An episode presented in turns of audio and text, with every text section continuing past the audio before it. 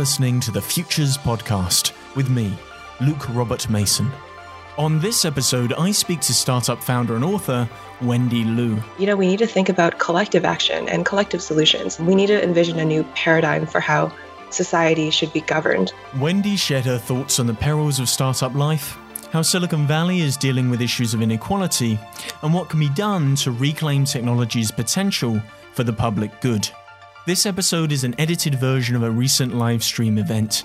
You can view the full unedited video of this conversation at futurespodcast.net.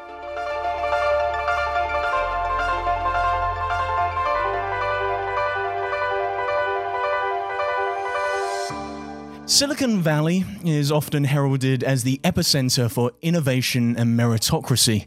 But in her new book, Abolish Silicon Valley, Wendy Liu raises a serious concern over the sustainability of the tech industry's growth at all cost economic model.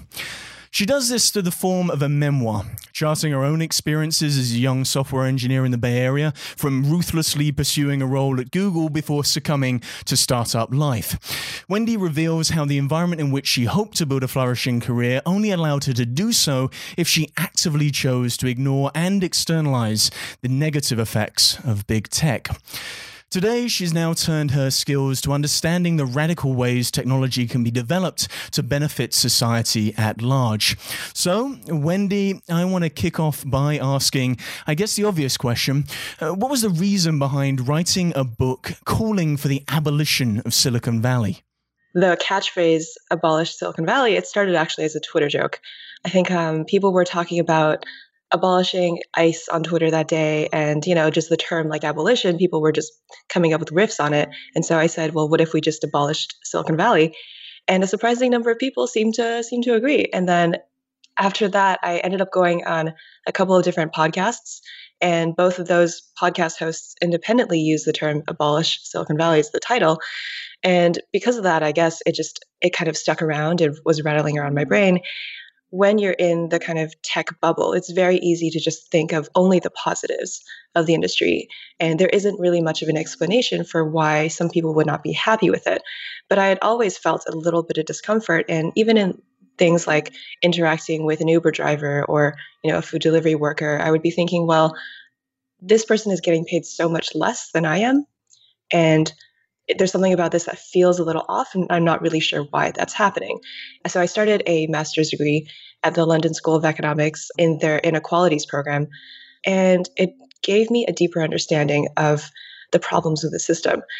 Throughout the, the course of that, I I felt like I was starting to piece together a better understanding of why why the industry was not necessarily as amazing as it seemed, and also why I didn't know until just now. I think what's really interesting about the tech industry is that there's such an ideological bubble, such that the people within it, they may really believe that they mm-hmm. are doing the greater good, or you know, they're that they're that because they mean well, because they think they're doing well, you know, they, it's very easy for them to not understand the ways in which they're actually doing harm just because of the position that they're in and the fact that they're not necessarily going to hear from voices who are negatively impacted by the work that they're doing. And that definitely helped me see the world in a new light.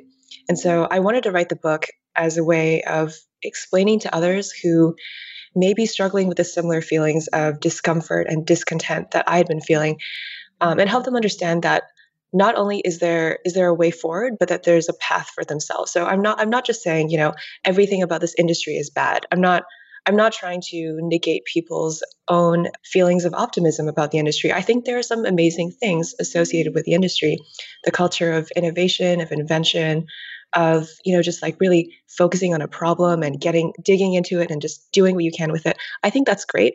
I think we do need more of that. But I do also think that the way the industry is set up right now, just the structures that shape it, they are not conducive to creating products that are good for humanity as a whole. And I think that that is the central shame. I think the talent of a lot of people in the industry is being wasted. And you know, the thing is a lot of them do know it. I've talked to many people in the industry who feel like they're not using their education and their skill set and their abilities to their full potential. You know, they've trained really hard to get to where they are, and then they end up uh, working at Google and making a button like more square or changing the colors of something, and they're like, why, why am I doing this? Right? I, I thought I was going to do something better with my abilities. So I think that's the shame, and I think it's also it's something where um, I don't think individual action is going to be the solution, which is why I talk about abolition as this like structural solution. Um, I don't think individual people saying, I don't like the tech industry, I'm just going to do something different is going to fix the problem. It might be good for them, it might be better as a step forward, but I think overall we need larger changes. And so, what I'm trying to say in the book is, uh, you know, we need to think about collective action and collective solutions. Um, we need to envision a new paradigm for how society should be governed. The book is written as this um, half memoir, half expose kind of hybrid. And in the book, what you really do is you chronicle your attempt at startup life. In fact, you created a platform which you described as Tinder for advertisers. So I guess my question is seriously, Wendy, what the hell were you thinking? In, in, my in my defense, so we didn't actually build Tinder for advertisers. That was just one of the use cases that we thought could be good. we never ended up building that product. This is one of those things where if I look back on it, I, I want to like slap myself, right? But at the time, everything just felt so natural because, you know, we started out with this idea for the kind of software we could build. We were looking around at other companies in the ecosystem and we thought, here's who our competitors are. We'll just do what they do and we'll somehow do it better. Um, we had a lot of, uh, you know, the the hubris of like a 20, 22 year old trying to do something, thinking, yeah, oh, this person, this company has taken $10 million in funding and they have a thousand people. That's fine you know, we can do better than them. That was kind of what was driving me. It's just this um, self confidence, uh, arrogance, really, that didn't really come from anywhere, but that I think is pretty widespread in the industry. You do need quite a bit of that to get anywhere. The product we ended up building, it was it was kind of like we had had this technical architecture and this you know this technical way of approaching a problem, but we didn't have a use case for it. And so we're just kind of like, well, let's see what makes money. And we spent a lot of time pivoting. And what I chronicle in the book is is our attempts to find an actual use case because every single week we would have a new niche. It would be e-commerce, it would be advertising, it would be um, political data campaigns. It, you know, we just didn't know what we were doing. We were trying to find our position within an already crowded ecosystem that we barely understood and we didn't really care about. And so I think it was partly that we were we just didn't approach it the right way. Like, but at the same time, this was the method that we followed was one that we thought everyone was supposed to follow it. It we had interpreted all the um, you know the startup advice that was out there. We'd read all the books. We read all all the blogs. We followed all the VCs on Twitter, and they were basically saying, you know, figure out what your customers want. Start from somewhere small. It doesn't have to be amazing. Just build what you think the ecosystem is missing. And we took that advice, but we didn't. The problem is, we didn't actually have a good sense of what we wanted to achieve. And we also just didn't have a good moral code. And so when it, we got to the point where we were basically taking data from people's Twitter and Instagram accounts and trying to figure out what we could do with it, there was a part of me that was like, this is a little creepy. Um, but also, it's really cool. That's what I like about uh, sort of the uh, the degree of naivety within the book. You were just trying to solve a problem, and the, the weird empathy that I have for someone like Mark Zuckerberg is at least when he tried to start Facebook, he had a mission to change the world. You know, he wanted to do something that was going to be uh, world changing, and then that original mission it got co opted, and it got co opted by his investors, who made him pivot into creating this global surveillance system for marketers. And and my concern is that today uh, what it feels like is a lot of these kids who are going into the startup area no longer have that lofty ambition. They're, they're actually just building tools for marketers and for advertisers to enable them to make a quick buck. And I, I just wonder are things worse today? Are things worse now than they were when you were in Silicon Valley? Mm, I mean, just a quick point on that Zuckerberg thing. I think when he initially started Facebook, he was just trying to like compare the attractiveness of, of women, right? I'm sure it got better later on, but you know, initially all he wanted to do was like rank girls based on how hot they were. So it's like let's let's not forget that. I think that is kind of crucial to the way the, the industry works and the way a lot of people think. But I think that's that's a great question. The industry is very polarized right now in a way that reflects the rest of the world, really, because I I think there are a lot of people who are thinking the way you describe, where all they want to do is build something that makes money and that makes them successful. They want to create like a $100 million run rate company. And then eventually from there, they'll, they'll start a new company or they'll work at a venture capital firm or they'll do the TED Talk circuit or something. I think there are people who think more in terms of what their company will do for them than what what their company will do for the world. And so, you know, they'll do some blockchain or e-commerce thing not because they care about it, because they're like, well, this is what the industry is rewarding right now. This is what will get me funded. And once I do this, once I, you know, finish this like mobile gaming play, then I can do what I really want to do, which yeah. is you know, Go not really sure. Yeah, something like space. that. Buy like 10 houses, right? Like who really knows? I think, yeah, I think there are definitely people who are more driven by the financial incentives. Even if they tell themselves that what they really want to do is build something cool, I think the, the fact is there's just so much money in the space right now, and that even the purest intentions will be corrupted by the fact that you can become a billionaire seemingly overnight just by convincing the right people that you know you're a genius. I think that's a huge problem. On the other hand, I also see a backlash, um, and that comes in the form of people who've been working in the industry for a long time and are disillusioned by it and who are, you know, quitting their companies or starting something new or otherwise just taking a stand. And so in the last few years, we've heard a lot of people tell their stories of just being disillusioned and quitting, you know, Google or something after like 10 years. Sometimes they're getting fired by the company because they're organizing, they're doing activism within it. And that's that's I think a pretty strong current. And I also see a trend among younger people who, who are still in university or um, even in high school or who are just entering the industry who are more skeptical of the myths that the industry likes to tell. And so instead of just saying, I'm just going to get a job and climb the career ladder, they're thinking, like, I want to do some sort of activism within the industry. You know, they, they want to organize around uh, diversity, around ethics, around the many blind spots that the industry has today.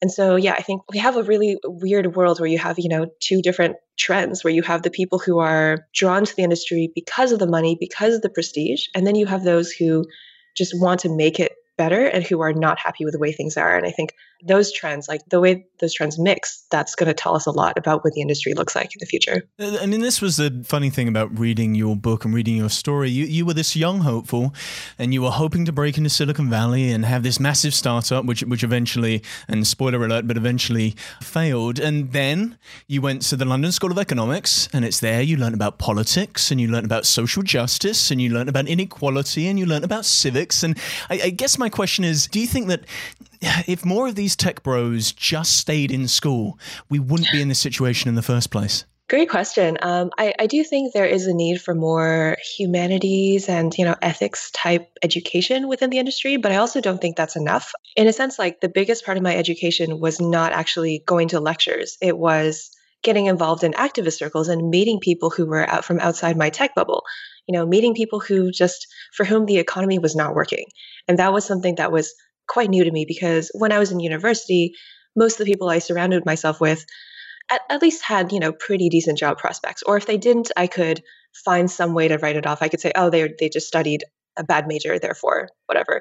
You know, it's it's fine. But then in London, I met so many more people who were from very different socioeconomic backgrounds. I could tell like these people, they're they're very determined, they're very thoughtful, they're very kind, they're great people.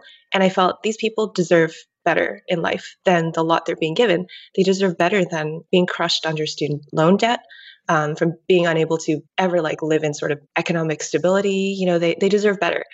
That for me was a bigger catalyst than, you know, learning about these theories in the abstract. Because the theories in the abstract are good, but on some level, there has to be this kind of moral force behind it. And I think that comes from our interactions with other people and whether we identify with them. I think, you know, it'd be good if uh, more people in the tech industry did humanities and social sciences, but I also think they need to just talk to people who are not like them and find a way to put themselves in other people's shoes and think, like, oh, you know, if I were my Uber driver, how would I want Uber to work?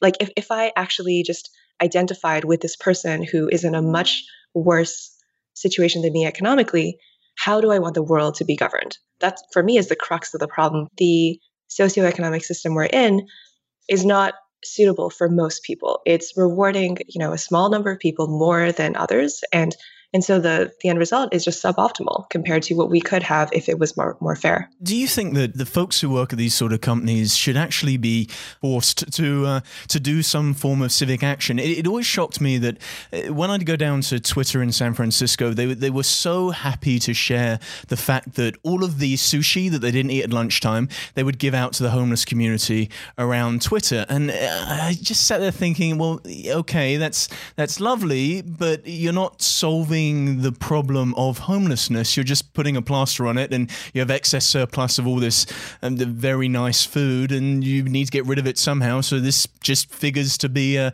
an optimal way of doing it. That's kind of the way in which it feels like these sorts of companies think about civic engagement. Is there a way we can get the uh, Google interns, for example, to not uh, be playing uh, what is it you say in the book, but not playing Quidditch and all the games we assume that these uh, interns are playing and drinking games these interns are playing, but force force them to go out into the community of San Francisco and actually do some good on the ground?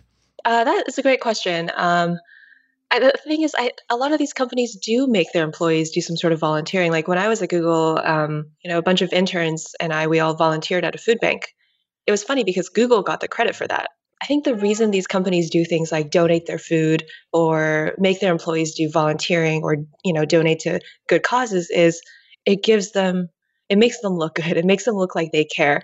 And you know, they're not they're not doing it for purely benevolent reasons. They're doing it for PR reasons. And so, yeah, I think a, a, lot of other tech companies also encourage their employees to volunteer for food banks and things like that. I don't think that's enough, right? Because I think it's easy for someone to do that and think, okay, I've done my bit. Sure, I'm I'm making like 10 times more than, you know, the average income in this area, but I've I volunteered for a food bank and that's enough. Mm. That's a very tempting trap to fall into because it's a way of feeling like you've done something without actually sacrificing anything meaningful. I personally don't think it's enough, but I also, you know, it's better than it's better than people not volunteering, sure. You know, what I would love to see is a way for people to volunteer or for money to be donated to good causes without the names attached, you know, without it being like this was a million dollar donation from Salesforce or from Google or from Jeff Bezos. Because then otherwise you know they're just doing it to recycle their reputations. They they they want to sound like this amazing person so that you know re- reporters will be nicer to them and their employees will be happier about working there.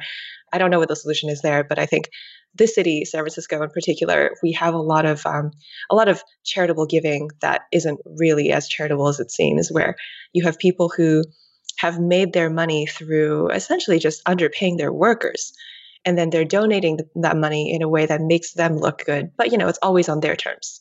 They're always the ones who decide where that money goes to. Community groups don't necessarily have a say, and there's always a string attached. It's always like you can't criticize this company. In the book, you look at sort of how Silicon Valley got this way, and the, the word that keeps coming up is the idea of meritocracy. Uh, it feels like that's what's at the heart of Silicon Valley, and in a funny sort of way, it's, it's what's at the heart of our current system. But meritocracy is actually uh, really problematic. And could you explain why that's such an issue that you identify in the book? It's so funny. Um, I actually thought meritocracy was something that Silicon Valley had invented. Yeah. Uh, and so it really it really threw me for a it loop Wall when I started first, and then it was Silicon Valley. no, but Wall Street messed it up, but Silicon Valley got it right. That's that's kind of the the way people talk about it. But yeah, it really just messed me up when I started reading, you know, social sciences texts that talked about meritocracy from way, way back before Silicon Valley was invented. I got to thinking whether, you know, this idea of meritocracy is it really something that the people in the industry care about, or is it more of a cover an excuse when when someone asks them why don't you have any women? They say oh meritocracy just women are just not good enough. There aren't enough women studying computer science in schools. And so i think in the industry there are definitely people who believe in the good sense of meritocracy where it's that you know we should allow people to flourish to do what they're good at. But it feels these days like it's become more of a an excuse when you know when people are asked why does your company just literally not employ any women in high ranking roles, they always end up saying something like, well, you know, we don't want to lower the bar because we believe that the best should rise to the top. And if women aren't rising to the top, it's because there's something something else going on. It's nothing to do with us. It's nothing to do with our biased hiring patterns or even society as a whole. That's extremely frustrating to hear. But there definitely was a time when I really believed in the idea of meritocracy. And I believed that the tech industry operated in a purely meritocratic fashion. Because you know there is a lot of rhetoric around that um, the company github which was acquired recently by microsoft for a staggering amount of money. When they were this uh, kind of like young hot startup they were they were my favorite company right? I would read their blog post every day. I wore their hoodie and their t-shirts all the time. I was really proud to just know about this company. And they got into a bit of trouble a few years ago when they so they raised a lot of money from andreessen horowitz and then they decorated their office in this way where they had a rug on the floor that said the united meritocracy of github or something like that and it was just it was like at the time, they had a very tiny number of female engineers. And in fact, one of their female engineers would go on to accuse the company of discrimination, uh, among other things. And so at the time, I remember looking at it and hearing about the backlash and thinking, oh, it's just feminists, right? It's just, you know, social justice warriors. It's just people who are who can't make it in the industry who are complaining. Because I I really believed that that there weren't structural issues. I really thought that the industry rewarded people according to their talent. And it took several more years of paying attention to the backlash before I kind of figured out, oh, well, there are these structural problems. And, you know, I was just stubborn and obstinate and refused to recognize them. But just because nothing that bad has happened to me yet doesn't mean it never will. And it also doesn't mean that it works for everyone else. The myth of meritocracy is a very strong one because it's, it's very tempting. And I think for, for people who have done well in the industry, it's especially tempting because you you want to believe that the system is fair. You you know if you've if you've won like if you've succeeded in a game, you want to think it's because you were really good at that game and it's a good game. But if the dice is weighted, then it doesn't really matter, does it? Yeah, but you know, then no, no one really wants to think about that. Mm. So I mm. think it's it's very it's very hard to explain to someone who's who has done very well in the industry and wants to believe in this idea of their own talent and their own hard work that the reason they've done well is less a reflection of themselves and more a reflection of how the structures are set up we're starting to see uh, so much of this. Um, I think it's been termed the techlash, and and this uh, book kind of falls into the category of techlash nonfiction. And I guess everybody's lining up to be Cassandra, and uh, I guess I should start calling you Cassandra instead of Wendy. Uh, the Cassandra of Silicon Valley. Everybody wants to be the one to sort of ring the bell and go, "Oh go- gosh, this thing is really, really bad." And but it's one thing to say that there's a problem, but what do you actually do to change it? How do you get into the weeds and change it. Sean Rad who had his moment. We had um, uh, the author of Zucked, one of the key investors of uh, Facebook, who was ringing the bell and saying, "Oh goodness, this stuff is uh, is terrible." And do you think that techlash is actually uh, hopeful, or is the reality they're just saying that to to make themselves feel better about this rubbish situation, but they're going to still ride the wave until it finally collapses under its own dead weight? That was very poetic. um, I think that's a great question. I, I guess I like I don't necessarily want to be cynical about the motives of people who are, you know, ringing the bell. I think it's whatever their motives are. I think it's good that we're having these conversations because there are people who have been critiquing the tech industry for years. Mm. You know, since any company became prominent, there's always been someone, you know, a, a frontline worker, maybe uh, an academic, maybe some a journalist who's been saying there are problems with this and those problems will pop up like crop up very soon. But those people have not necessarily been given that much spotlight. And now that we have all these high profile people who were you know formerly insiders in the industry who are now saying the industry is flawed i think that's good. I think it's better to have just more of a spotlight on these things than to have them hidden away. And even if these people are doing it for maybe self serving reasons, it's fine. I think, you know, at the end of the day, we all have to be somewhat self serving just to get out of bed.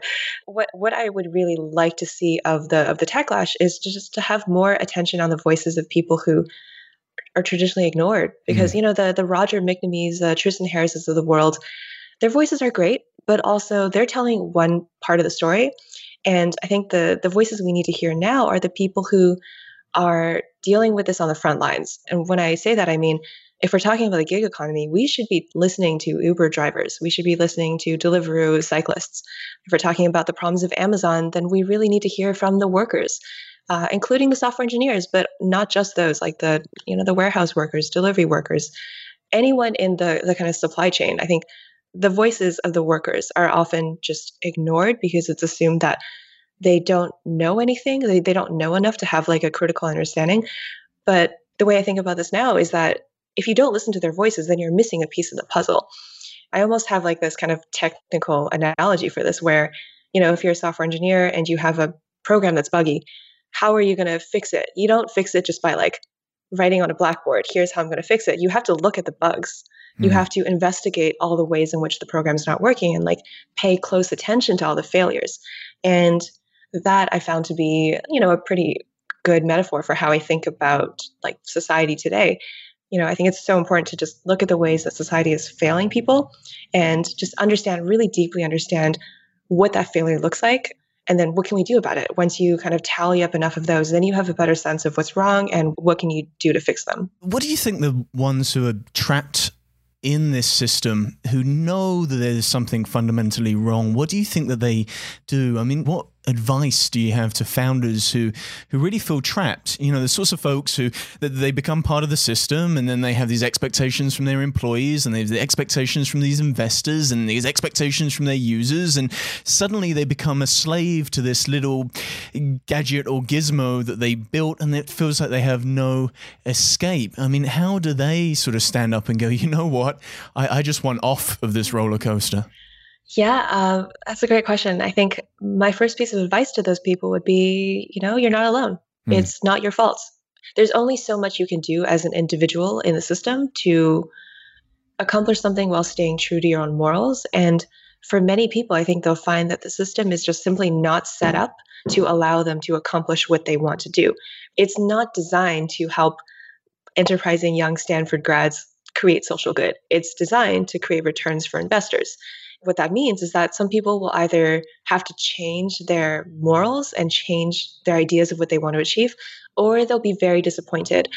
That disappointment, it doesn't have to remain an individual thing because so many people are having the same disillusions and they're having the same kind of problems with the industry. And what I really hope that people in those situations you mentioned will do is realize that there are others like them and it doesn't have to be this way. And, and it's hard. It's very hard to do that as an individual but I think grounded with an understanding that there are better ways of having innovation, of you know having entrepreneurship, then maybe that'll give them a little more solace and knowing that the situation they're in is not just is not just a personal failing. It's not just that they weren't good enough. It's that the system is broken. And what they should do is hopefully take that that energy, that that disappointment, and turn it into this kind of resolve to push for something better or not push for anything at all. I mean, it goes back to that meritocracy point. Anybody who you know goes out in the sun and, and, and lays back and has a good time and a and a, a quote unquote healthy but maybe not financially prosperous life, they're seen as uh, failures by society. Whereas anybody who builds a, a multi-billion dollar company that takes advantage of gig workers is seen as an abject success. So, uh, how do we balance those two? How do we, I guess, re-engineer a value system whereby just being happy and just being human is an achievement. You know, it feels like in, in many ways in, in this world, sometimes just being happy and healthy and human is the hardest thing to do. It's much, much harder to have that than to run a, a multi billion dollar tech startup. Completely agreed. I think as a society, we've started to value the wrong things we value ruthlessness. We value mm. the ability to scale and the ability to be ambition, ambitious without thinking like, what is that ambition for? What is the purpose of that? Or are we just valuing naked ambition in itself? And Silicon Valley is pretty much the epitome of that. I mean, Wall Street was probably the epicenter for a while, but now Silicon Valley is where a lot of people are gravitating towards because it's where the money is. I think that's a huge that's a huge problem, and it's it's really sad. The problem is it's it's not just that we're create we're, we have the wrong incentives and we're creating the wrong kinds of products i think it's also very dangerous for the people who are are made to believe that this is true right? The mm. people who fall for the illusion the people who think that as long as they just keep working hard as long as they you know work 80 hours a week like elon musk and they raise lots of money and all of their friends and family are you know jealous of their success then they'll be happy. As if that is like a way to live as if that's the only way to live. And there's this wonderful book on the on the on the topic called um, how to do nothing by jenny odell which i really recommend to anyone who's interested. It's a book about the attention economy but it's also a book about how to just survive how to live as a human being. And the book suggests that we can have other ways of thinking about what's valuable than just uh, the the economic value system that we've been given. We don't have to view everything in terms of the dollar price it would fetch on the market. We can value things that are typically, you know, disregarded by capitalism. We can value art, we can value ecology, we can value caring for each other, right? And those things are they're so important to just having a, like a grounded life, right? Like being in a society with other people, with the natural world, with all the things that we can create. The economic value system that has unfortunately come to dominate our world, it doesn't capture the multiplicity of things that make life worth living. You know, it's just such a narrow lens through which to see the world. And even though we all know that on some level, it's hard to live that way. And I think it's very easy for people within a certain um, the certain bubble, like a Silicon Valley bubble or a Wall Street bubble or whatever it is, it's easy for them to forget that there is a, a life in a world beyond capitalism, yeah. right? That you know there are things that have meaning that you can't treat as an asset, and that that it's okay.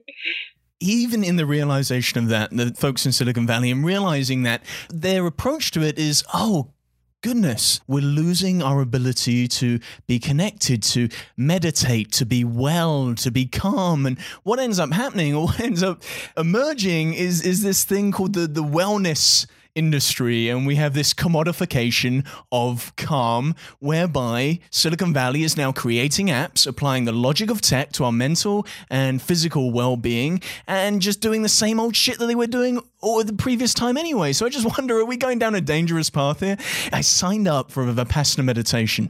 And the wonderful thing about 10 days of silent meditation is there's no commodification. You don't have to buy anything or purchase anything. And I've had Calm and all the meditation apps to try and find a way to achieve uh, a meditative state. But doing 10 days of Vipassana, whereby you didn't pay for it, it was gifted, it was an exchange whereby you donate at the end, it, it felt very, very pure. There was no economics or capitalism involved. And what it gave you was the skill set of how to meditate. And it took 100 hours to learn that. Unfortunately, I couldn't download that. And I just wonder uh, by all of this uh, rise of new age spiritualism and people going, "Oh God, you know this is this is going to be the new thing." We feel so overworked. What? How do we get our our minds back? Uh, what people end up doing is going, "Oh, we're going to create apps for that." So, uh, Wendy, are we going down a dangerous path here? Are we just going to end up in exactly the same situation again in about three or four or five years when we realized all those meditation apps, all they were really doing was siphoning data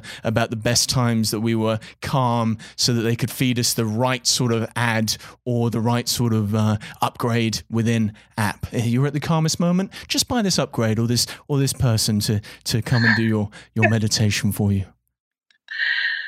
Wow, that's a dark prediction. I think you're you're probably right about where this is going. Um, and I think the the way I see it is. Silicon Valley is this uh, strange bubble and microcosm where, you know, you know the expression where when you have a hammer, everything looks like a nail. Mm when you've been trained in the Silicon Valley mindset, everything looks like some sort of startup opportunity. Everything looks like it could be an app, like it could, ha- you know, be commodified through selling data or in-app purchases. And you know, in, in a way, like you, you have to admire the people who do that. They found a formula that works, and they're just applying it to everything. The problem is, while that formula might work on a small scale in a very limited set of circumstances, it doesn't work for everything. And when you have all this money flooding into Silicon Valley, and you know, I, at this point, I have to mention SoftBank. The fact that SoftBank has poured billions of dollars into the ecosystem has only just made things worse. I mean, things were already pretty bad before SoftBank, but they've just like you know poured fuel on the fire. Once you get to the point where the tech industry is like so big and so tied up with the rest of the financial ecosystem, then it just becomes absolutely absurd. And then you get things like the wellness industry. You have all this money in blockchain mm. pursuing really just speculative ventures that don't really seem to offer any actual social like they're, they're not, not even trying to be about social good. They're like how can we create this cool new technology and maybe make some money? It's quite tragic but what i try to do with my critique is focus on the systems and not the individuals. And so i think for the people who are doing this like i don't necessarily blame them. I don't think it's their fault. I think they exist in a world where certain perspectives and certain approaches are glorified. And it's very hard to go against that, right? Like if it, if you look around you and there are all these billionaires, all these very successful people with all these fabulous institutions, and they're all saying the same thing. They're all saying startups are great, inequality is good, Silicon Valley is this epicenter of innovation. There's no other way to do innovation other than giving some, you know, 20 year old Stanford dropout a lot of money. Then it's really hard to go against that. You know, Silicon Valley is uh, one of the new ruling classes, and their ideas are going to seem like the ruling ideas. Mm. And for people who, especially those who are who are young and who have not been exposed to other ways of seeing the world, it's just going to feel so tempting to believe that and yeah and so i think you know people who see the wellness the wellness industry as just another way to to monetize data i'm like yeah it's tragic it's tragic that as a society we've come to this but also the people who are doing it i think you know they're they're kind of just going for what they know and i feel bad for them i don't necessarily want to castigate them i don't think it's necessarily their fault maybe for some of them but i think especially those who've been taught from a young age that the secret to success is like climbing the career ladder, being really good at what you do, being ruthless in pursuit of your dreams, then that's just the only value system they know. And for me, definitely, like I talked about it a bit in the book, but I was raised to believe that educational achievement was the most important thing. And, you know, once I'd graduated, I would have to get like a great job and just make a lot of money. And that all that mattered was just me making a lot of money.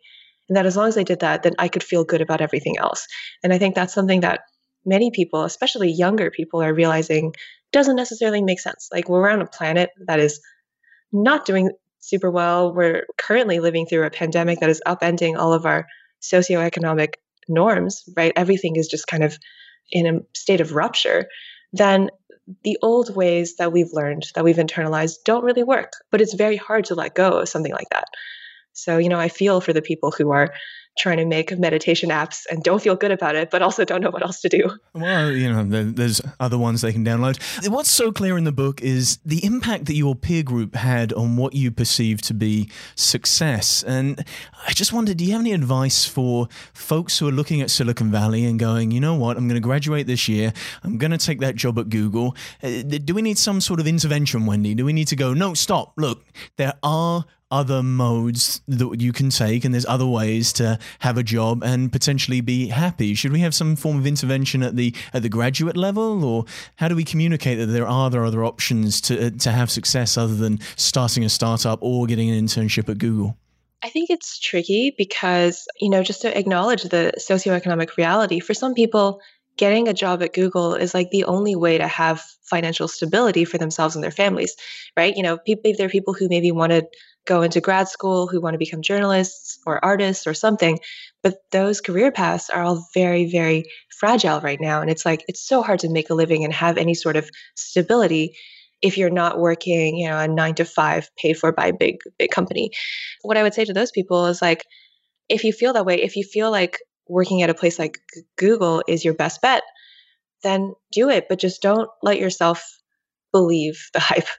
Don't drink the Kool Aid just try to stay critical and, and that's going to be hard i think i think it's very hard to work to spend most of your waking hours at a job where you don't believe it but at the same time i think the the risk of believing it is like is being indoctrinated into a cult right? And that's probably not something anyone really really wants to do and uh, you know i think it is so important to have a sense of perspective of what the world is actually like and you can lose that if you spend most of your time in this really nice office you know working on fun technical problems and just being paid a lot of money you like you gain this kind of distance you kind of you you become out of touch right with what's actually happening. In that case then i think for those people i'd recommend talk talk to your coworkers and talk about their gripes. Just understand that you're not alone. Like if you have any sort of disillusionment any sort of gripes with the company talk to your coworkers maybe surreptitiously about them and then see if there's anything that can be done. And also just like keep up with what's happening around the world talk to like ordinary people listen to podcasts listen to public radio um, don't forget how difficult life is for most people on this planet because for me like that's something where that that gives me my politics right? When i hear stories of amazon delivery workers or uber drivers or people working in factories who just um, who are just really struggling to get by i listen to those stories and i'm like oh okay now i remember why things are so bad. I remember what's important. You know, these are all other people who also deserve dignity and also deserve a place within our socioeconomic system. You've done such a wonderful job at sort of outlining the problem, but the other great thing about the book is that you actually look at some solutions. And I guess the first uh, possible solution is how we change the geographic and, and demographic diversity of Silicon Valley. That, that may not abolish it, but at least go some way in changing it. So, how do you think those two things will, will help? Yeah, I, I, try to lay out some solutions. I think the solutions will probably be the most controversial because, um, you know, the book is meant to cater to a wide audience, and I expect a lot of, you know, people to be angry with some of the solutions I propose. But in terms of geographic and demographic diversity, um, I think an industry that has a less homogenous array of people is one that is going to have more diverse viewpoints and especially if the industry welcomes people who've had less privileged upbringings and are able to see the system more critically then you know my hope is that they will push for more radical things. And i think this is bearing out in practice the most exciting moment of uh, like large scale moment of tech worker activism in the last few years. Uh, it's been at google. Uh, actually there have been a couple. So the project maven thing was pretty exciting but the google walkout was the one that got so much attention and that was led by women.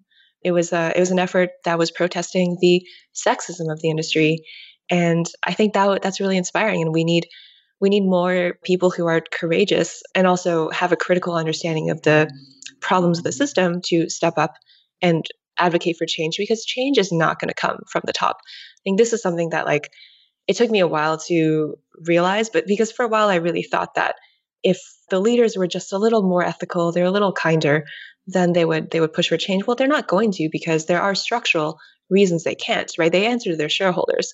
If they're too generous, then their board might just replace them with someone else.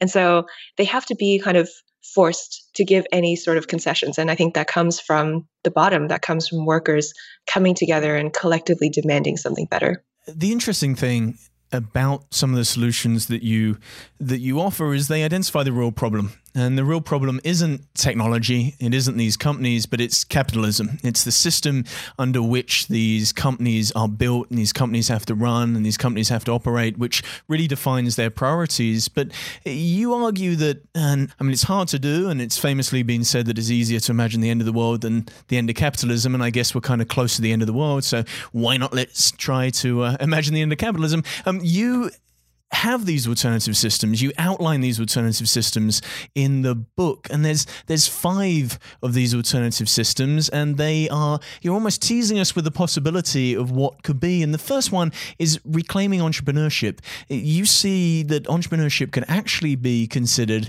a public service. So how do you envision that that working? The media coverage of entrepreneurship is dominated by these billionaires. And, and so we associate entrepreneurship with becoming fabulously wealthy. You know, we have the Jeff Bezoses, the Elon Musks, Mark Zuckerbergs of the world, all of whom have so much money, so many billions, and they end up spending it on, I don't know, really expensive houses or whatever, islands in Hawaii.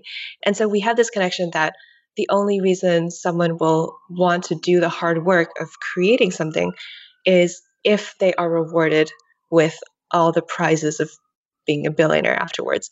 And I don't think that's true. I think that selects for a certain kind of person. And I also think that the people who are doing these things, they would still do them without the money.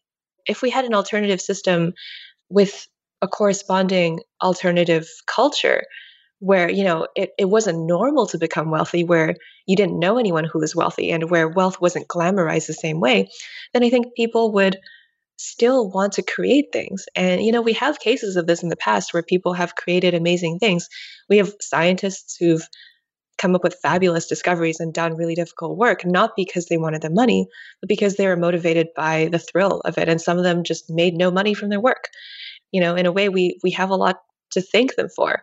Yeah, I think there are alternate alternative ways of encouraging the kind of um, ambition and discipline that we need for you know for people to build something cool that isn't just you know giving them a billion dollars afterwards. Because i think having that much money it's not good for those people. It's not good for the world. It's not good for them. It really it just it, it like corrupts your brain right? It makes you it makes you see the world in this really skewed bizarre way. I, I think it it erodes the possibility of solidarity between people. If you have one person who's who has no money and another person who's a billionaire that billionaire cannot see a person who's poor in the same way. They, they cannot they cannot interact with them as like a normal person. Well, this is where you offer another sort of interesting solution. Whether it'll ever be uh, allowed is another thing, but you argue that we should restrict CEO pay based on a ratio of the lowest pay of the person in the organization. So, what you're really arguing for is giving workers more power over the way in which they're paid and,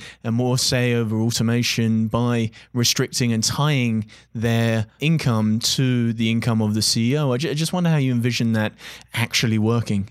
We've seen a few cases of this happening in practice. I, I know that in the UK, there's a John Lewis has a sort of like cap like this. It's not a very good cap, but it's better than better than nothing.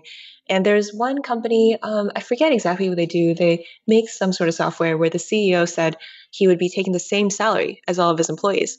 And that meant a big pay cut for him, but that a lot of his employees were suddenly just suddenly had a lot more money and it was seems to to be working. I think those cases are rare just because the structure does not incentivize that. It's like it's very weird if someone were to suddenly say, "I'm going to cap my own pay and pay all my workers more." You know, shareholders would not be happy, but that it, it can work. And I think what it does is that it makes people feel like they're all valued. You know, the workers are given some sort of say over the conditions in which they work and you know the money they're making. Um, and i think that highlights that reflects the actual value that is created by people right? Because i think it's ridiculous to say that a ceo is actually worth you know a thousand times more than someone who who does you know lower wage work. Because like what what is what are we what is that money doing is money a reflection of merit? Is it a way to allocate resources according to need? Is it a way to just tell people they're amazing? Like, it, you can't be all of these systems at once. And I think one of the huge problems with the way many of us think of money is that we think of it as something you can earn, as something that you deserve if you work hard for it. But that's not the way money is allocated. Like, think about all the billionaires who've inherited money from their families just for being born to the right family, there's obviously something really weird going on with that. And then at the same time, you have people who are working, you know, more than more than um, 40 hours a week, and they're making minimum wage, and they still can't afford to pay rent or put food on the table. We have this system of money that's just so fluid and so multivariate and it's just it doesn't doesn't make sense we can't have it do all these things i think we need to get to a position where we can treat money as just a way to allocate the resources that people need rather than saying, you know, oh, this person is a thousand times better, more deserving than, you know, their lowest paid worker. So we should give them this much money. It just, it doesn't make sense.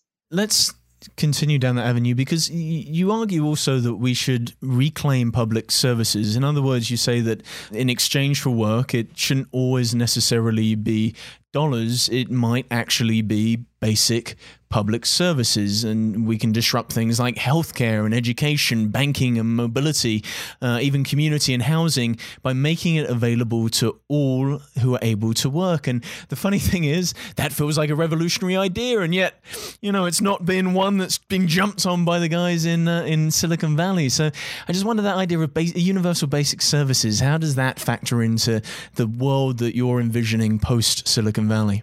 The way I see it is the mode of capitalism that we have now, where so much is left to the vagaries of the market, where, you know, people have to earn at least some sort of money to just be able to survive. That feels to me like a, a very legacy system. You know, it's like, sure, it maybe it worked for a while, but I think we can do better. And for me, what doing better entails is giving people access to the resources they need to survive and like live a decent life while not punishing them for valuing different things. Like if someone just wants to spare, spend their time making art, taking care of their family, just like hanging out, enjoying enjoying the world, and it's like that's that's fine. I think what we need to figure out the the big question then is how do we ensure that enough is produced that everyone actually has, you know, all the food, all the the materials they need. I think the idea of uh, tying work to the ability to live, for one, that devalues care work, which is a, you know the sort of work that is typically shifted towards women and it's just treated as something that women don't deserve to get paid for but it's still it's still work. It's still necessary to keep society functioning. I hope that society has gone to the point where we have advanced enough ways of um, coordinating production and communicating with each other that we can have a more humane a more generous system where everyone is just expected to just be a good citizen, to live and to like not harm other people or like the world. And instead, maybe maybe they have to work a certain amount of hours depending on where they are and what needs to be done. But the goal should be to allow people to, to just live a flourishing life without this threat of, you know, if you don't choose the kind of work that is sanctioned by your government, then you're going to starve. Like if you don't work a, low wage job at McDonald's um, doing something you you don't enjoy, then you know we just you're just going to be homeless. You won't be able to get health care. And if we look at the variety of um, different welfare systems among different countries, then I think we get a sense of the possibilities. Where in the U.S. we have such a a stingy welfare system. And, you know, we don't even use the term austerity here because we're just kind of like living in austerity. In the UK, at least you have the NHS. Even if it's being defunded, at least there's this idea that you can just be a person in the country and get healthcare and not have to go into medical debt for it. So, and you know, a lot of the Scandinavian countries have much stronger welfare systems. So, I think just looking around at the world we have now, it's clear that there are better ways of doing things than that we have, you know, in the US especially, you know, we definitely need political will. And I think we also just need a different way of looking at the world and like looking at our responsibilities to each other as human beings, right? Because like all of what my politics is about is this idea of solidarity and this idea of creating a system that works for everyone, a system that actually treats people with with dignity and gives them the resources they need to just survive. We're going to take a, a, couple of questions from uh, YouTube now. Uh, Gemma asks Is it possible to change things in Silicon Valley without changing things on Wall Street? In other words, uh, should we actually be looking at Wall Street instead of looking at uh, Silicon Valley? I do think a lot about the ties between Wall Street and Silicon Valley. Unfortunately, it's not something I know that much about. Like, I, I wish I had a better understanding of how it actually works behind the scenes and what are the avenues for change like what are the levers when i talk about silicon valley as being you know part of a larger structure then i you know i also mean wall street i mean the way that finance is marshaled towards these companies mm. that is a big part of it and it's funny because a lot of these tech companies in the financial sphere they'll say things like we're going to disrupt wall street we're disrupting the, the predatory banks and then they end up having to raise money from those banks and working with those banks. Yeah, Wall Street and Silicon Valley are highly connected, even though there are many in the tech industry who would say, we're better than Wall Street, we're disrupting Wall Street, but they still they still rely on it. There's a symbiotic relationship for sure. There has to be change on the level of how capital is allocated. I'm not sure if that's something that will come from within Wall Street. I feel like I'm definitely less hopeful of collective action within Wall Street. I don't think that's something anyone's expecting anytime soon. I hope regulation will play a role in that where you know it's the government has a lot of say in how Wall Street and, and the city and the UK and how these systems operate. And the reason we're in the system we have now, where finance is just completely untethered from reality, is mostly the result of deregulation. You know, starting in the 70s with um, Margaret Thatcher's Big Bang reforms, and in, in the US, we had similar deregulation happening with Wall Street. It's just it doesn't have to be this way. The government created the conditions for finance to be so um, so lofty, just so untethered, without any sort of oversight on what what's happening. And we can undo all those. It all it really takes is political will. It's funny because I guess what you're really arguing when you talk about reclaiming entrepreneurship is that governments should decide with public money what to fund and what not to fund, and should also, to some degree, shoulder the risk of making those sorts of decisions. It's a very anti libertarian point of view. Do you think that's just going to fall on deaf ears in somewhere like Silicon Valley? Yeah, that's a, that's a good point. I, I think about that a lot because I want my book to be approachable to a wide variety of people, even those who are not necessarily inclined to agree with them already. And so when I talk about reclaiming entrepreneurship, for example, I'm not just talking about the government. I think there is a way of having the government be more involved. But I think when people think of the government, especially here in the US, they think of the DMV, they think of coercion, they think of taxes, and it's like that's that's not what a government should be. I think the what the government should be doing in an ideal world is marshaling the resources that we've democratically, you know, agreed on and, and that like in a democratic way. And so maybe rather than a government, what I'm really just saying is we need uh, a more democratic way of having entrepreneurship. And, and that doesn't have to be a government structure. It could be, for example, a nonprofit, if it's maybe funded in some way. It could be a union, right? You could have really strong unions that are able to fund startups and nonprofits and things like that. And there are some unions that already do that, that already do fund entrepreneurship. The goal is to have the risks of entrepreneurship not be shouldered by the individual and also have the resources allocated in a more democratic way. Because right now, I mean, what do we have? We have venture capital as an industry, which is predominantly male, predominantly white. It's mostly people who are based in some very wealthy parts of the world. And a lot of them have degrees from prestigious universities where they already have connections. There are some who are even, it's so funny. There's this one VC who's a third generation venture capitalist. And I always find that hilarious as if it's like a hereditary trait. But the point is, you know, this is not a representative group of people and they're making decisions that can in fact uh, impact billions of people around the world. And, you know, what gave them the right to decide this? Well, they just happen to have gotten enough money from, you know, a previous startup or they, they just had enough money to be able to raise a fund and they were able to get people to trust them with that money. Like, why does i give them the power to do this? It doesn't seem fair. It doesn't seem just. And, you know, there there are many feminist critiques of the industry, I think, that make this point where if you have all these white men who are deciding where money goes and what startups are promising, then you're going to end up with a very homogenous industry. And kinds of startups that will be funded will not necessarily correspond to what people need that realization hopefully is the bridge to a more expanded alternative vision of what the industry could look like if it were more democratic. I don't know exactly what that would look like. I think that's like an open question. I would love for people to just experiment with this and to talk about this more but yeah, I just wanted like to throw that out there. It's crazy to me that uh, VC companies are being treated like monarchies. you can have third or fourth generation of uh,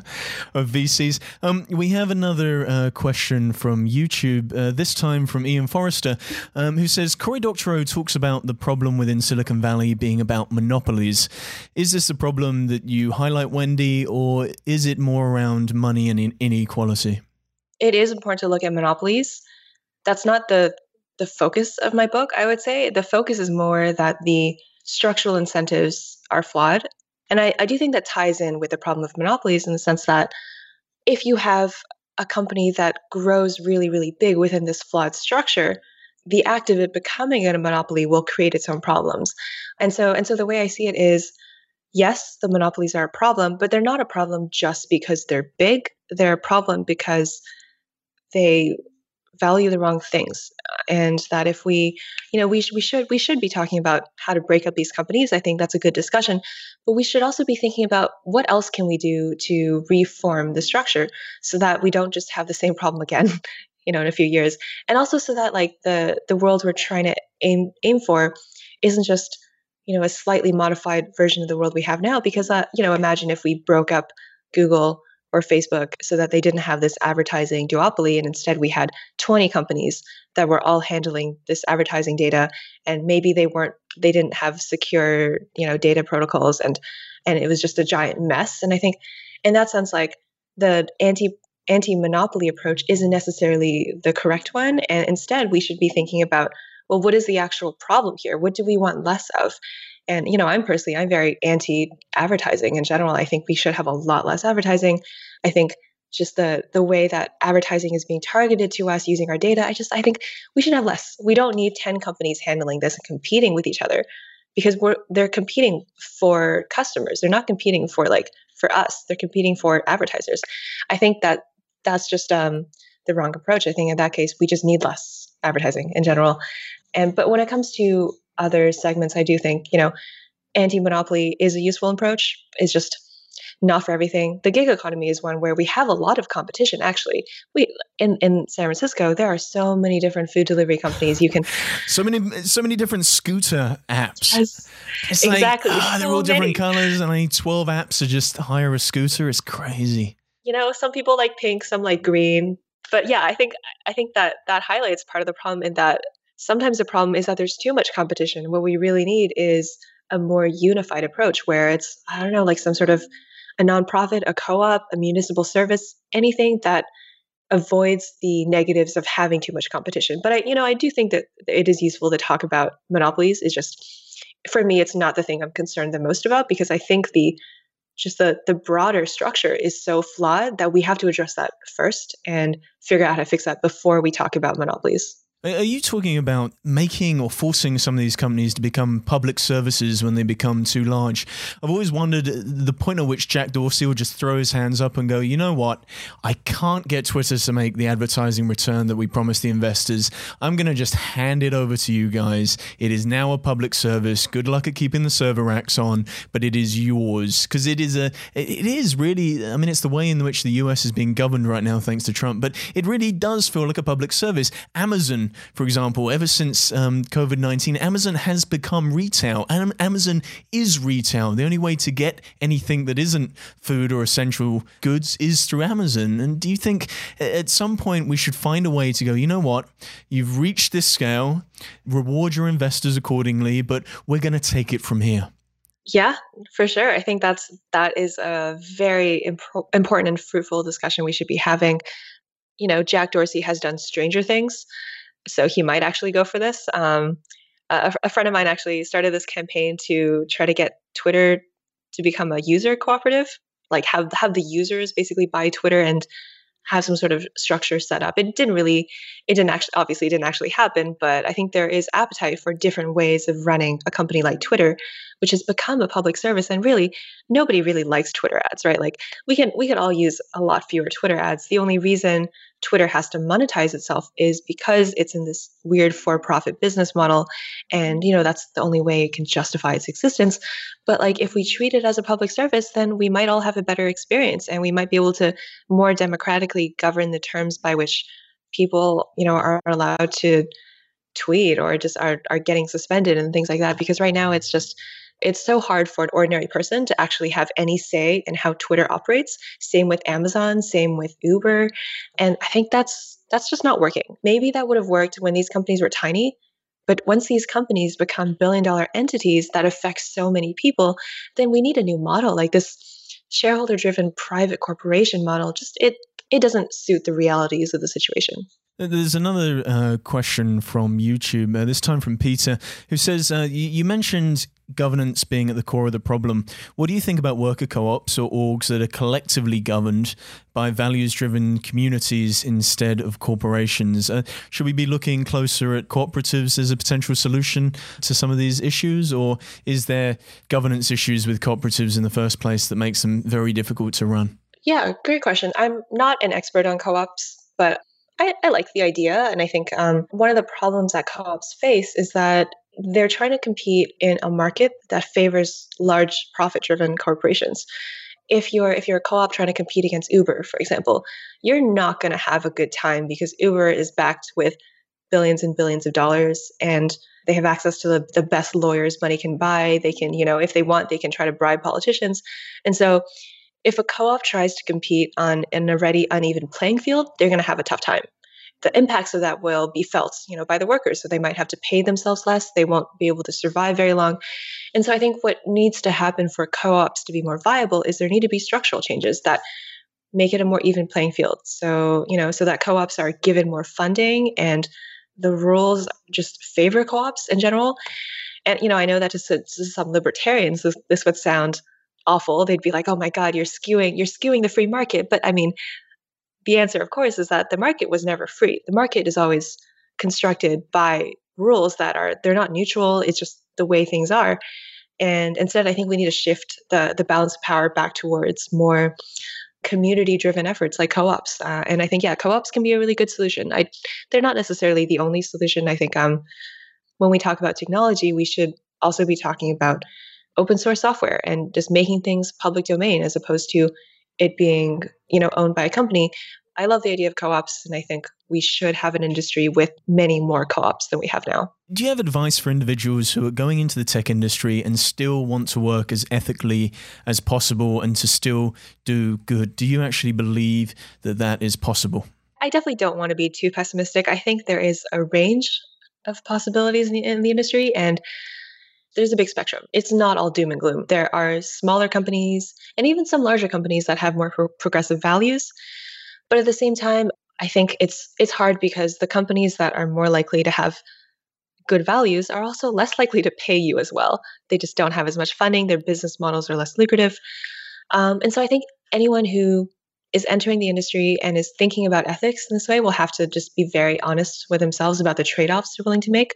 You know, if you wanted to work only in social good roles, if you wanted to work for nonprofits, there aren't that many of those roles out there. And the ones that do exist are not going to pay you as well as writing machine learning for Uber. And so, you know, it, it all comes down to like, what are you willing to put up with? What are you willing to take? What sacrifices are you willing to make? But I do encourage people who are about to enter the tech industry to try their best to look for a role that aligns with their values and, you know, even to push recruiters and to say, like, instead of just saying, okay, yeah, I'll just take this job, telling recruiter, what is your policy around X?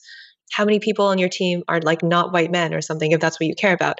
What is your company's perspective on like these ethical questions? I think it's worth trying to figure that out.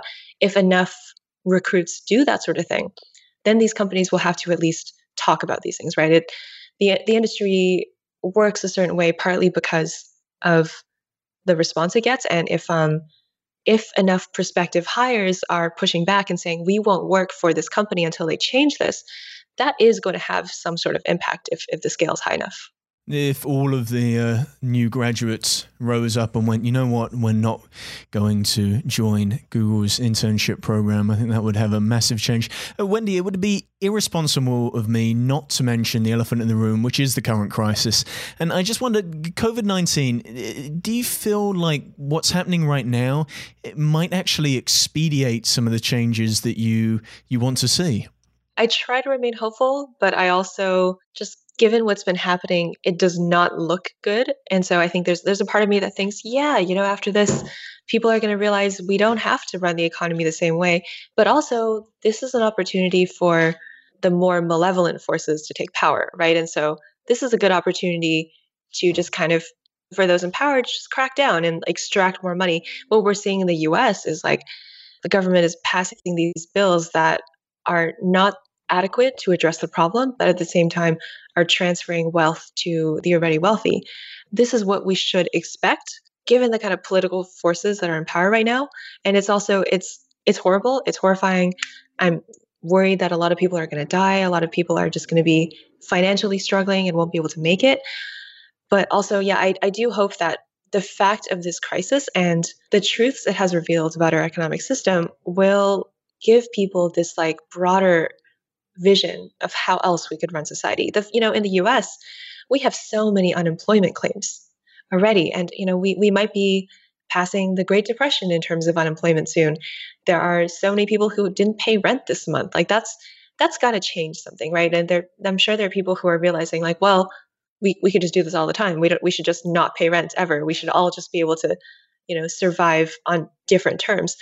I do hope that this catalyzes um, a different way of looking at the world. And I hope that it serves as an opportunity to reimagine these structures that bind us all.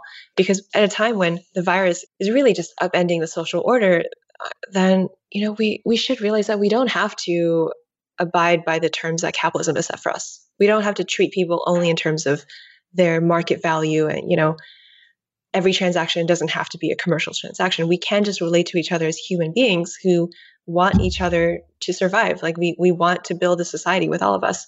That's what I hope in a funny sort of way, Wendy, it feels like it could go one of two ways. It could either go into this dystopian reality whereby uh, bringing in track and trace is going to have a massive civil liberties issue, whereby we're constantly being tracked for our movements, arguably for for tracking the virus. But of course, once that's out the bag, it can be used for other things. That's one end of the spectrum. Although the other end of the spectrum argue could argue that quarantine might actually make us appreciate human connection, reorient reorient our value system, make us realize that we've been doing these bullshit jobs that we don't need to do anymore, and might possibly upend the system in that way. I mean, uh, do you think we're heading for uh, utopia or Black Mirror dystopia? Yeah, great question. I think I think we're going to see a bit of both. I, I am very worried about the surveillance implications. Certain companies are just going to amass power during this. Like Amazon is expanding so much. Walmart is doing really well during this crisis as these companies get more and more powerful, I don't think it's going to be utopia for most of us. I think for their workers, it's just going to be more the same. But I think the utopian possibilities are inspiring and worth talking about because as people who've been doing their jobs at a time like this, they they must have to stop and think like, why am I doing this? Why am I, you know, working on the advertising campaign for the 2020 Prius or whatever? Why does all this stuff matter? What is our economy actually for? All of the jobs that people are doing, like which jobs are actually delivering social value and which ones are just a legacy of the system that we have, which is geared around consumption and advertising and fossil fuels. Maybe, you know, after this, people are going to quit their jobs if they can, if they have the financial luxury to do so. And they're going to say, well, I want to do something else. Like, I don't. I don't think what I was doing before is actually what I want to do. Um, I think there are more important things. I want to spend time with my family. I want to take advantage of all the amazing things this planet has to offer and not spend all of my time you know trying to climb that career ladder for something i don't even believe in in the first place i do hope that happens i think in the tech industry um, this will serve as a wake-up call to some people if you're if you're a white collar software engineer and you can work from home and you know that the world is collapsing around you while you're trying to debug this like javascript thing you're probably thinking like this feels weird. And i hope these people like lean into that discomfort and think okay why does it feel weird? What can i actually do about it?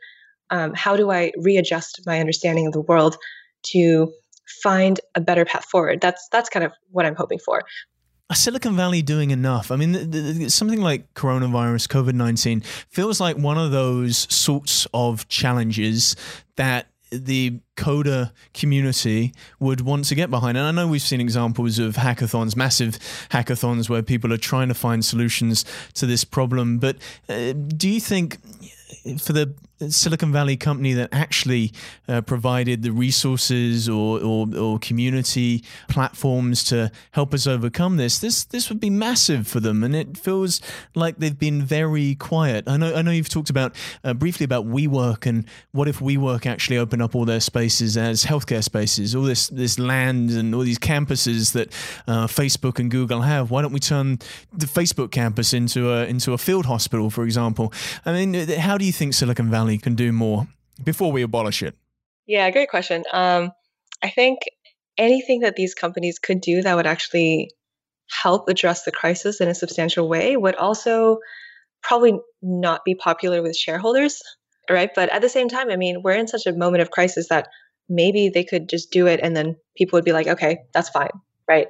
But to your argument, Wendy, that surely at this at stages like this, shareholder return, and I know it's you know when you create a company, it's within the the, the rules and the the law of creating that company that you have to do good by your shareholders. But surely something like this should um, that, should over overcome that, and make that null and void in, in moments of crisis. Shouldn't we?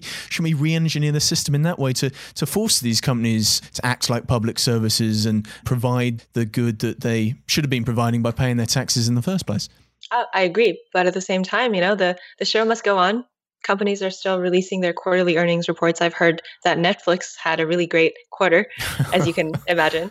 And yeah, I think it's it's hard for people to snap out of it, right? Because the the thing about capitalism is that it just feels so totalizing that like you were saying in the beginning, it, it is hard to imagine the end of capitalism. It's easier to imagine the end of the world. And even though we're kind of at an end of the world type scenario, it's still really hard to shift out of that because we've set up all these in- institutions. We have all these um, cultural norms that force people to behave in a certain way. I would love to hear tech companies and uh, like tech leaders actually sacrifice something substantial to deal to do something about the crisis. I think the most we've heard is um, Jack Dorsey saying he's going to donate some money, which isn't really a donation, but it's just he's just shifting ownership of um, some of his stock. And from what I've heard, it's actually he actually promised to do more than that. And so this is just um, you know, him trying to capitalize on the scenario. But yeah, I think there's a lot these people could do. But what I really want to see from Silicon Valley is I I would love to see tech leaders act in a way that isn't just about making themselves look good, but is instead about actually reducing their own power. Because like the fact that we're in a situation where we actually do want Silicon Valley to step up and offer their resources tells me something is broken they, they shouldn't have this power in the first place. Um, the fact they do is, you know, something we just have to deal with. But Like why why does WeWork have leases on so many offices? Why it was WeWork still making its cleaning staff come in to clean these empty offices without protective equipment? Like why does it have the power to do those things? Well, because they got all this money from SoftBank. Why did that happen? I think, you know, once you start kind of asking these questions and you realize that the power that these companies have, the the wealth, the resources they control, should not necessarily be under the purview of these private companies in the first place. And you know, you know, if I'm going to try to like end on a nice note here, it's let's imagine a world where we don't have to beg Silicon Valley billionaires to donate some money to deal with COVID because we have the democratic institutions to do that in the first place. You're a coder, you're a software developer at heart. I mean, that's what you uh, you grew up doing and, and you grew up loving to do. I mean, uh, deep down, does it make you a little sad that by abolishing Silicon Valley, the rapture of the nerds is never going to happen? I, I, hope I've moved on from that. but I, you know, I think when I talk about abolishing Silicon Valley, I'm not saying that no one gets to code, right? I'm saying that the people who want to code and to, to build things, they get to do it in a, an environment that actually respects their talents and recognizes the needs of the rest of the world.